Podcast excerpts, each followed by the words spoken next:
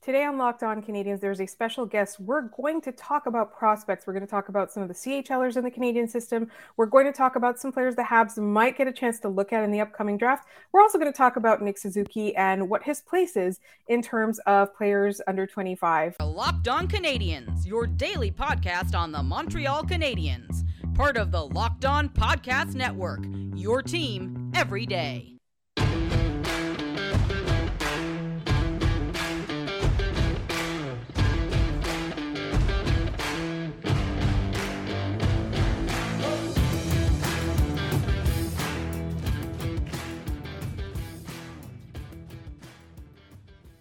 Hi there, everyone, and welcome to episode 762 of Locked On Canadiens. Thank you for making us your first listen of the day every day, wherever you get your podcasts, as well as on YouTube.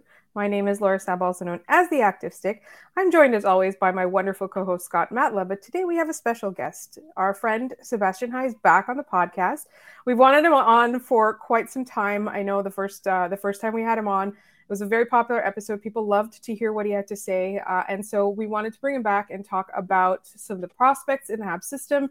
Uh, we wanted to talk, to talk, about Nick Suzuki. And we had a mailback question that we were asked about the defensive depth of the Canadiens or the Canadiens prospects. Uh, and so we thought, what better person to discuss it with than with Sebastian. Sebastian, who is the director of North American Scouting for Dobber Prospects. Uh, thank you for joining us. How are you doing today? I'm doing great. Thank you so much for having me on again. Uh, I was gonna say, and I realized I didn't have my regular mic plugged in here because I am very well prepared for today's episode. Um, uh, it's just great to have uh, Sebastian joining us to answer for us here. Uh, so we're going to start with the CHL trades that took place that involve Canadians prospects or may involve Canadians prospects, uh, depending on the situation. Uh, obviously, we mentioned on our Monday episode that Owen Beck was traded to Peterborough, and um, uh, Riley Kidney was traded. Gatineau. Yeah, he was Gatineau. traded to the Olympics. Uh, so, that was closer to you, Sebastian. Oh, I'm I'm gonna go watch them for sure. My favorite part about OHL or not OHL, but like CHL trades and the running joke is, hey, this top prospect was traded for like a kid who is seven years old at this current point in time because yeah. uh, like the Beck pieces go all the way into uh 2025 and almost I don't think 2026, but um, when the potential Shane Wright trade comes through in the OHL, I'm sure that it's going to be a lot, a lot of those kind of picks at this point. Uh, my, I guess my question is, I know how good the Habs prospects are that have moved around here, and the biggest thing is, I don't know about the teams, so to speak, in the OHL and around the CHL. I know individual player stuff because that's what I tend to focus on. What kind? What can we expect from this move going from Mississauga, where they sold off everybody. Del Mastro, uh, Del Bel Belluz was also traded to him going to Peterborough now, who also uh, acquired two pieces from uh, Hamilton. It seems like they're loading up to make their own run this season. And so Peterborough uh, is having a pretty good season, and they're definitely gearing up for a playoff run. Um, they are among the five or six best teams in the OHL this season. Uh, and they've been really stacking up on prospects. Uh, the big move that they made uh, earlier on the season was trading for Bre- uh, Brennan Othmann, uh, who wanted to move closer to, to family for, uh, for for family health reasons. And I mean, look, Owen Beck playing on a line with Brennan Othmann is going to be a lot of fun to finish off the season, the OHL, and it's going to be a very competitive team. They also uh, the Pete's also traded for uh, Gavin White and um, who was the other one in that trade? Avery uh, Hayes. Avery Hayes, yeah. Which was a, a, a, like shockingly, they didn't pay as much as I thought they would because those are two very very good OHL players. Uh, and yeah, like like the are gonna be a lot of fun. Uh, they also play a ton of games in Ottawa, uh, so I'm definitely gonna gonna make sure to, to go watch. But yeah, it's it's turning into to quite a fun lineup. I, it's I'm looking at that, and they have Tucker Robertson, who I believe is Nick's he's brother. Uh, no, no, I believe he's he's not related. Really? Oh well, that shows what I, believe, I know. That I believe I, I, could be could be wrong. No, no I'm no, on his elite prospects not. page, and that's nope. uh, that's me assuming that another Robertson played for Peterborough. so, um, I am excited because obviously watching the Bulldogs last year with Jan Mysak and Arber Xhekaj, it, Avery Hayes and Gavin White were a big part of that team as well. And I forgot Othmann had been traded there. It feels like Owen Beck isn't going to have to be the everything piece for this team like he was in Mississauga. And I assume that should mean we'll get to see more potential offensive growth out of him, I would imagine. And he'll be given a shot on the first line, which he never really was given in uh, in Mississauga because Del Bel Belluz was there as well. And I mean, I, I have my reservations about coaching decisions there, about not having Owen Beck on the first line. But uh, he he will on a better team now, and that's going to be very exciting to see how he he functions in a far more offensive role with significantly better line mates. Uh, and then I guess the next one is uh, Riley Kidney going from Acadie Bathurst to uh, Gatineau. The QMJHL is so far out of anything that I will ever understand. I know it is a much more offensive league uh, with everything.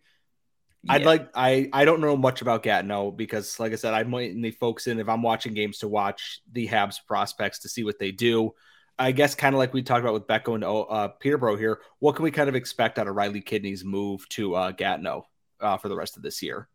I mean, I personally have my reservations about Kidney as an NHL prospect, but he's an, an, an excellent junior player. And, Gatineau is currently fourth in the Q. Uh, they're having a very good season. They have a lot of very good players on their team.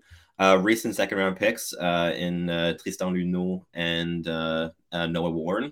I'm, I'm a very big Noah Warren fan. Um, and they there are some fun pieces on that team. Um, I, I think that that Kidney fits in just just very very nicely there. He is going to be their first line center now for the rest of the season, uh, playing with a a skilled guy in uh, Anthony Antonin Verreault, uh, who uh, was draft eligible last year uh, but didn't get picked. Um, yeah, like it's gonna be it's gonna be fun to see how Kidney kind of functions on that team because it, this season they they've been just like um, a bit kind of like they haven't been scoring as much as the other top teams in the Q. So um, they, they they do need to to kind of score some more goals, and they've also been conceding a ton.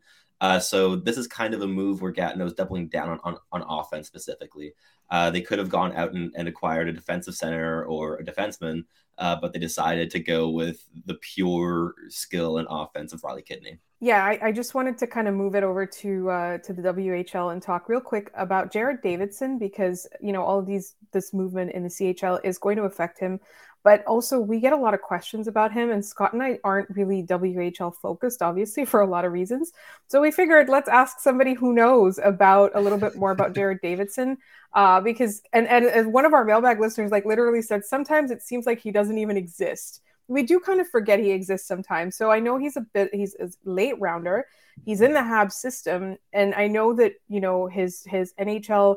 Uh, I guess his chances of making the NHL or being a successful NHLer aren't very high. But I still think we should talk about him, and I still think you know people are curious about him. So, what are your thoughts, Sebastian? It was kind of a confounding pick that the Habs made because it kind of clashed with everything else they did on that draft day. Uh, they were always drafting for for a combination of skill, skating, and smarts.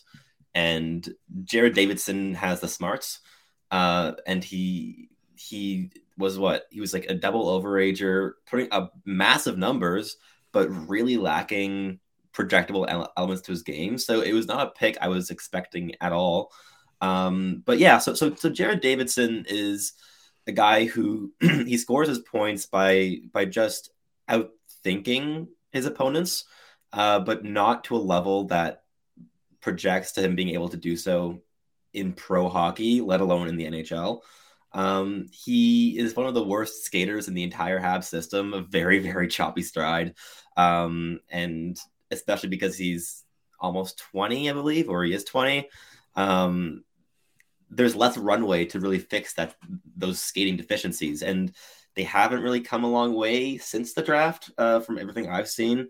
Um, he also he, he lacks great handling skill. Uh, he has a pretty good shot. He, he anticipates play nicely. He has all the things that you need in junior to to put up some points.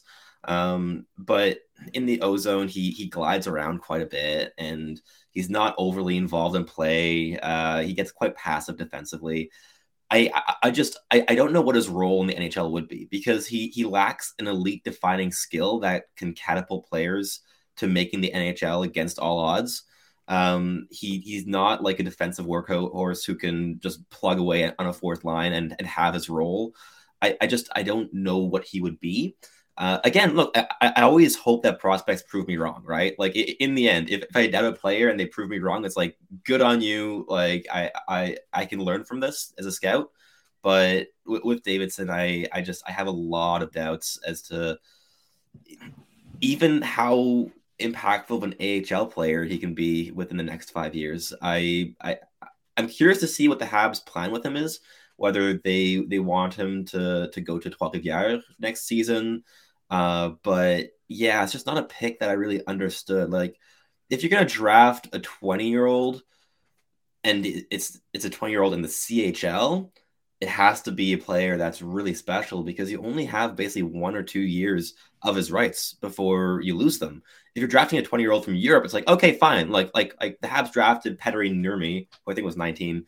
Uh, didn't love the pick either, but at least you hang on to those rights for like five or six years, and you can see maybe he develops into a, a good defensive third pairing guy, and you have that down the road. Awesome, that's that, that, that's fine. We don't have that luxury with CHL players because you their rights expire so quickly. Uh, and yeah, I, I think it, it, all kind of contributes to to North American players being pretty overvalued at, at the draft quite often. That's interesting that you say that. Um, we're going to stick with North America, but we're going to get back to the Habs and we're going to talk about Nick Suzuki uh, in just one moment. One of my favorite topics of conversation, actually. But first, this episode is brought to you by Bet Online. BetOnline.net is your number one source for sports betting info, stats, news, and analysis. Get the latest odds and trends for every professional and amateur league out there, from pro football to college bowl season to basketball, anything that you want, everything's at BetOnline.net. And if you love sports podcasts, which I know you do because you're listening to this one, you can even find those at BetOnline as well. We're always the fastest and easiest way to get your betting info. Head to the website today or use your mobile device to learn more. Bet Online, where the game starts. So, one of the reasons that I wanted to talk about Nick Suzuki was that obviously this was clickbaity before the holidays. You know, like there was a top 25 under 25 list, and Nick Suzuki was on the fifth. It was from the Bleacher Report. Um, and obviously, people were very, very upset about this. And I think that for me, in my opinion, there tends to be a tendency to undervalue Nick Suzuki outside of Montreal. Uh, and I think that one of the things that we do kind of have to admit is that he is the first line center of this team right now, but he's not like, you know, he's not Nathan MacKinnon. Like, I think the expectations are for a first line center in Montreal are very different than they are in some of the some of these teams with like, you know, Stanley Cup potential or Stanley Cup contenders or like, you know, Tampa Bay repeat. I like I'm I, I feel like a lot of people think that when we talk about Nick Suzuki's value, people think fans think he's Sidney Crosby. I don't necessarily think that, but I did kind of want to contextualize like what does Nick Suzuki bring to this team? What do you like what do you think his place is on a future contender? Let's say 3 4 years down the line. Like what do you think Nick Suzuki is bringing to this team and do you think he can get better than he is at this moment? I think he's still pretty young. He's still early in his career. He's also been tasked with a lot of really heavy minutes and assignments for the past couple of seasons. So I, I'm curious as to like what your I'm going to say objective, but I know you're a Habs fan, so your as yeah. objective as possible uh, thoughts on Nick Suzuki. Yeah, I mean, I'm, I'm not quite sure at how much better Nick Suzuki, he, he, how much better Suzuki is going to get, just because at, at, this point in the NHL, forwards tend to peak between the ages of like 22 and 26. That kind of is the new prime for forwards. It's completely different for defensemen and goalies. Um, but I, I do think his, his game's going to evolve. So I, I believe that, that Nick Suzuki is the perfect 1B on a contender. So if you like, like, genuine contender, like like you're, you're going for the cup, I think you want Nick Suzuki as your 1B, a player who might play more minutes than, than, than your 1A in important games. Um, I, I would like to see him in a slightly more defensive role uh, just because he, he still hasn't been driving offense at five on five at the level that you'd want your first line center to consistently. Um, and in the past seasons, he's shown just tremendous defensive ability. And it's one of the reasons that I, I kind of want to see uh, Suzuki and Caulfield on separate lines is just because I think they both bring their value at five on five in different ways. I think you want Caulfield on your guns a blazing offensive line that's just there to score goals. And Nick Suzuki, I think, would probably be, be at his most valuable in uh, on a line that has more of a two way objective. Uh, what like maybe consider it uh, a, a younger version of like the Tatar no Gallagher line. If you have, I don't know, like like if you have two players that are defensively responsible, uh, but also have skill and offensive threat with Nick Suzuki. I think that could be interesting. So, so like two names that kind of stick out to me in the, in the Habs system, who aren't maybe home run top six potential guys, but I think could get there would be Sean Farrell and Jesse Ylonen of just skill, skill, skill, skill. Uh, and I think both could top out as really solid second liners. And I think that they both they would both complement Suzuki very well. Both uh, have good shots. Both are good passers, especially Sean Farrell. Uh, and both are very meticulous defensive players. Uh, so that would be a line where you would have that two way threat of they'd be consistent threats to score goals, but they would not get exploited in their own end at all. And I think that that's kind of what you want from your you, from from Nick Suzuki really is is having him in that spot. I think in an ideal scenario, the Habs would land their their their one A of the future at the draft uh, with their own pick, whether it be Connor Bedard or Adam Fantilli or Leo Carlsson or Zach Benson. I think Benson also has a higher ceiling than Nick Suzuki those would be the, the, the four centers that I I would be targeting in the top six picks. Um, and if you get one of those guys to, to kind of project as your your future number one guy offensively, and then you have Nick Suzuki in the second line, and if you have the luxury of having, having Kirby Dach as your third line center, that is a center core, and you're set, right? Again, like Kirby Dach could also then play second line wing. Uh, you, you have Owen Beck coming in, like you have, you have a lot of options then. But I, I think having that center depth is, is just always a good thing. But with, with, Nick Suzuki, yeah, like that that that list where he was fifth of all U twenty four, U twenty five players, I, I, just I think it's you're really doing a disservice to, to, Suzuki by doing so because he's not at that level. Like he's not as good as, as Elias Pettersson, he's not as good as Jack Hughes, he's not as good as as, as that tier player, Miro Heiskanen. And that's fine. It, it should not take away from his value just because he's not quite at that elite elite level. He should be appreciated for what he is, but instead because he's being put uh, so like just absurdly high on these lists, it's forcing people to to say, "Oh, no, Suzuki is being overhyped here or overrated." And I just don't think it's fair to Suzuki. Like like like you have to appreciate like what you have in a player. And and Suzuki's a player that every single team in the league would want. Uh, he's on an awesome contract. Um, yeah, I, I I'm a very big fan of Nick Suzuki. I think that's one of the things too is that um, we were talking about this on Game Over uh, on the Saturday episode after the Blues. I was talking about this with Andrew Berkshire, and it's like he's the he's the first guy that Martin St. Louis goes to when he needs anything, whether it's a defensive situation, an offensive situation, a shootout, all of that stuff, right? Like, so I think it's really important to kind of appreciate that Nick Suzuki is that kind of he has that kind of versatility. He's not really gonna let you down. I mean, you look at all the pressure that's been on him and all the assignments, the online assignments that they give him, and you look at that and you look at how he's performed.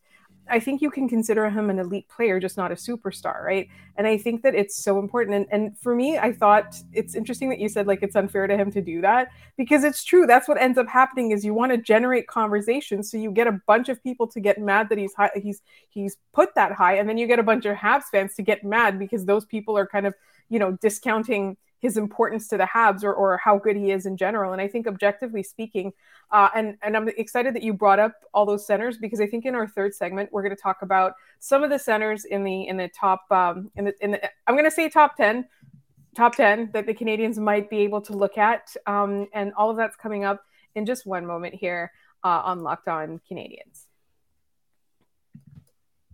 All right. So let's chat about. We wanted to in this third segment talk about Adam Fantilli and Axel uh, Sandin, Sandin Pellikka. Sandin Pellikka. Like I was gonna call him Pelican. like it's early. It's it's early in the day. We're recording all of these episodes on a on a Sunday morning, so that's why we're all kind of like you can see we're a bit like bleary eyed, and I'm having my coffee. Um, but uh, you know, when you brought it up, I was like, all right, let, let's let's let's put a little focus on uh, players that the Canadians can look at in the very top, assuming that they finish, you know, uh, with a top five pick. And it's not out of the realm of possibility. They are now losing enough games to bring themselves back down in the rankings. However, there are teams that are worse than them still.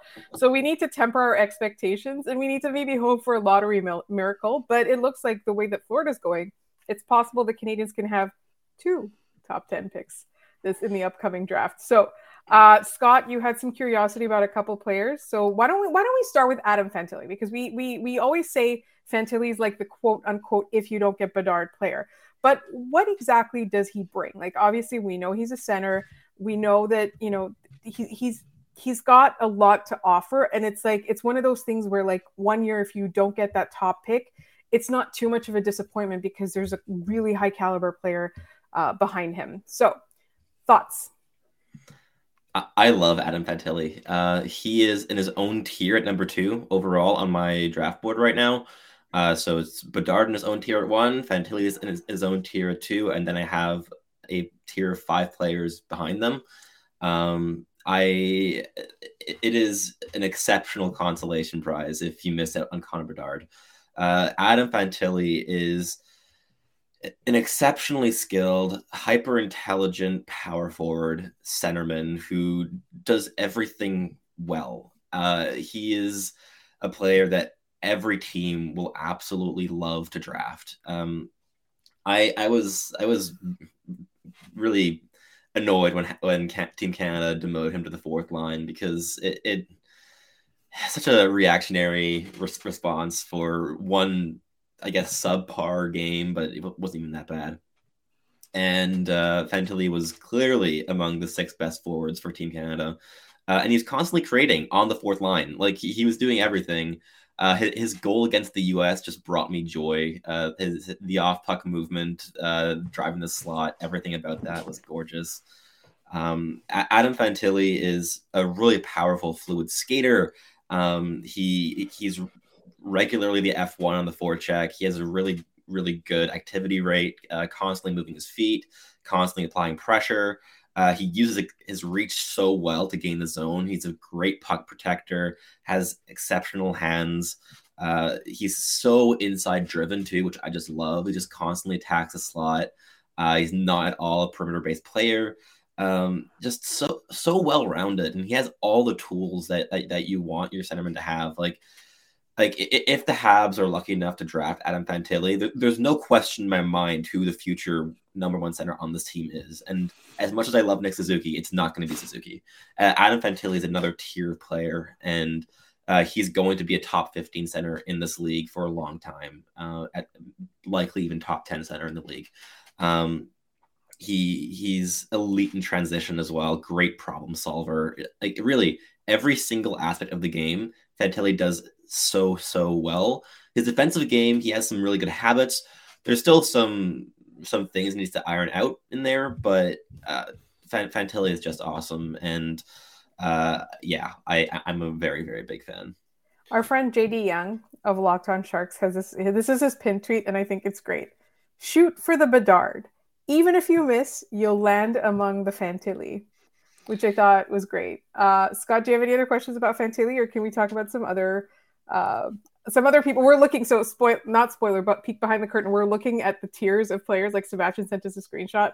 Um, and i can see that there's a lot of names now that we're going to discuss in our next episode but scott you had a couple people that you wanted to bring up for this. My my thing is it's more of a statement because i look at his scoring at the university of michigan. Obviously he was it's at absurd. that absurd pace but he's also on a team that is loaded with talent that is still spread across there Mackie Samoskevich, who is someone I wanted the Habs to draft, he's is so behind good. him.